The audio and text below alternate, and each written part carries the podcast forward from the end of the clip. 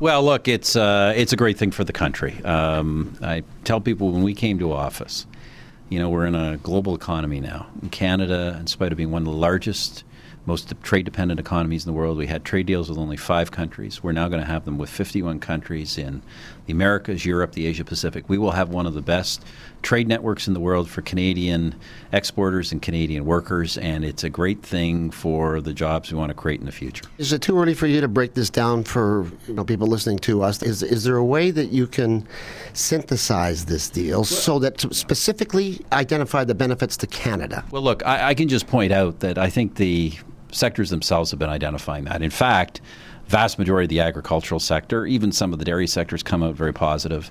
Um, big part of the auto sectors come out positive, but you know, you talk about forestry, you talk about the manufact- Canadian manufacturers and exporters, whether it's salmon or maple syrup or uh, um, you know, our fish products, you name it. These deals have to be ratified by all parliaments. Uh, we don't know who's going to win two weeks from tonight. Um, what, what, happens if there is a, a, a, change of government or a parliamentary structure that, that prevents the kind of ratification that's necessary? No, look, that's obviously that's obviously a decision for other parties. It will be one of the issues uh, I think that's a factor uh, in the election. We think, you know, as I said this morning, I it, it you know you go back with a trade agreement with the United States, uh, NAFTA, Europe.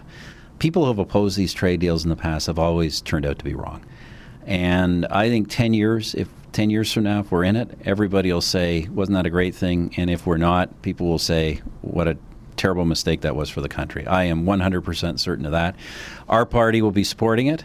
Um, I understand the NDP will oppose it. Um, other parties, uh, you know, let them state their own views. But the, the truth is, John, only the Conservative parties really got trade deals done. If you look around the world at the free trade access we've created for the 21st century, it's going to be so critical to jobs and growth. 99% of it was created by conservative governments. So we're determined to see this through. Opening markets is a big plan, part of our plan to create. We want to create some 1.3 million net new jobs in the next four or five years on top of the 1.3 million we just created. And we can't do that unless we're doing trade. When we look back at the free trade, free trade deal negotiated with uh, Brian Mulroney in, in the U.S., can you look back now and say that was a great deal, and the manufacturing sector in Canada and Ontario in particular is, is not the consequence of that deal? Because some people aren't sure. Uh, absolutely a great deal. Look, um, to the extent there's been restructuring of the manufacturing sector, it's had nothing to do with trade with the United States. You know, it's really had to do with the phenomenon of of globalization and Asian trade, and, and it's forced a transformation in our manufacturing. A future of our manufacturing is not in mass low cost, it's in high technology, um, high end manufacturing, high paying. That's why we're seeing now, with the transformation that's been done, we're seeing our manufacturing sector um, not only expand its exports, but we're seeing salaries in the manufacturing sector going up. And that's the future.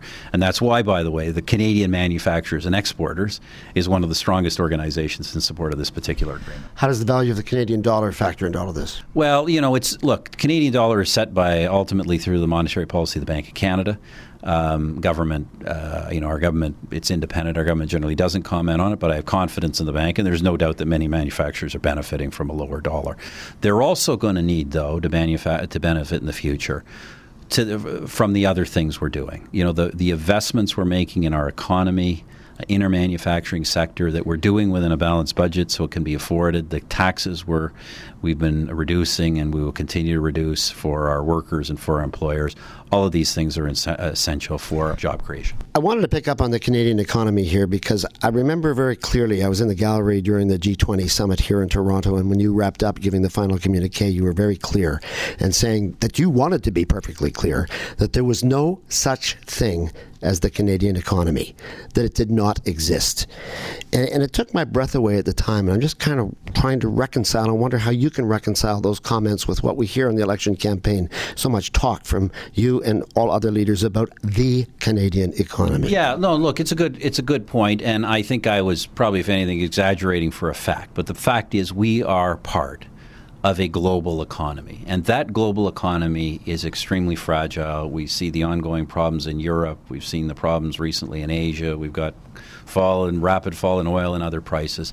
These things all affect us. Now, that does not mean that as a country, uh, we can't do anything to help ourselves or to better position ourselves for the long term. Of course, we're going to be buffeted, as we've been, by these developments in the global economy, but we can do things to position ourselves well, not just through trade agreements, through making sure, as we have, we've got a strong banking sector, our budgets are balanced, our taxes are competitive, we're making investments that will actually, you know, help train people, help build infrastructure, help uh, companies uh, make the investments in their machinery and equipment. Those are the things we're doing. Those are the things we need to keep doing. And look, I'd point out, John, the difference between us and the other guys uh, all of the things we're doing, whether it's infrastructure or training or investments in innovation, we're doing while keeping taxes down and keeping our budget balanced. The other guys are saying they're going to do more, but they're going to do it, frankly, by driving us into debt and by raising taxes. And that's a recipe that falls apart after a few years. Can I ask you a couple of personal questions? What do you think of Donald Trump? Uh, well, that's I'd say that's more of a political question than a personal question. I meant it um, almost like that. How could you work with him? Look, I watch I watch American politics. Uh, it's um, uh, I'm I'm going to uh, withhold comment on that. The Americans will make their own choices in terms of their own oh. leaders and candidates. Um, our job is always to protect Canadian interests. Sure, but you're going to have to work with him should he succeed in becoming president of the United States. And I'm trying to reconcile, you know, this trade deal that was announced today, and he's saying it's a lousy deal. And you listen to him say, you know, all those car manufacturers, man, I'll tell them they can take their jobs to Mexico, but I'll give them a 40% tariff when they return. I mean, is he. Yeah, look, um, the American election is the campaign goes on forever. It's over a year away. We're a long way from having any idea who will win. What I will say is this, specifically on the auto sector. You know, we have an integrated auto sector. We export 83 percent of our automobiles outside Canada, largely into an integrated North American market. There is, you know, we need to keep attracting uh, auto investments here. We cannot do that if we're not part of the international trade network the United States is part of. And so we absolutely have to be in this agreement, besides which it's a good agreement. Final question Should you form a majority government two weeks from tonight? Can you assure Canadians that you are going to remain for the next four years to shepherd your policy and this trade agreement through? Well, look, I'm not going to. Uh, I'm not going to be so bold as to make predictions. I think we uh, can win. I think it's in the country's interest that we have a government dedicated to lower taxes, balanced budgets, more jobs, not uh, you know, deficits, more taxes, and fewer jobs. Uh, but look, if obviously elected, it's my intention to serve. Based on the platform we're running on, I think we have a pretty good record of sticking to the commitments we made in our platform. Obviously, moving forward with Asia Pacific trade is a big part of that. Nice to talk to you. Thanks for having me.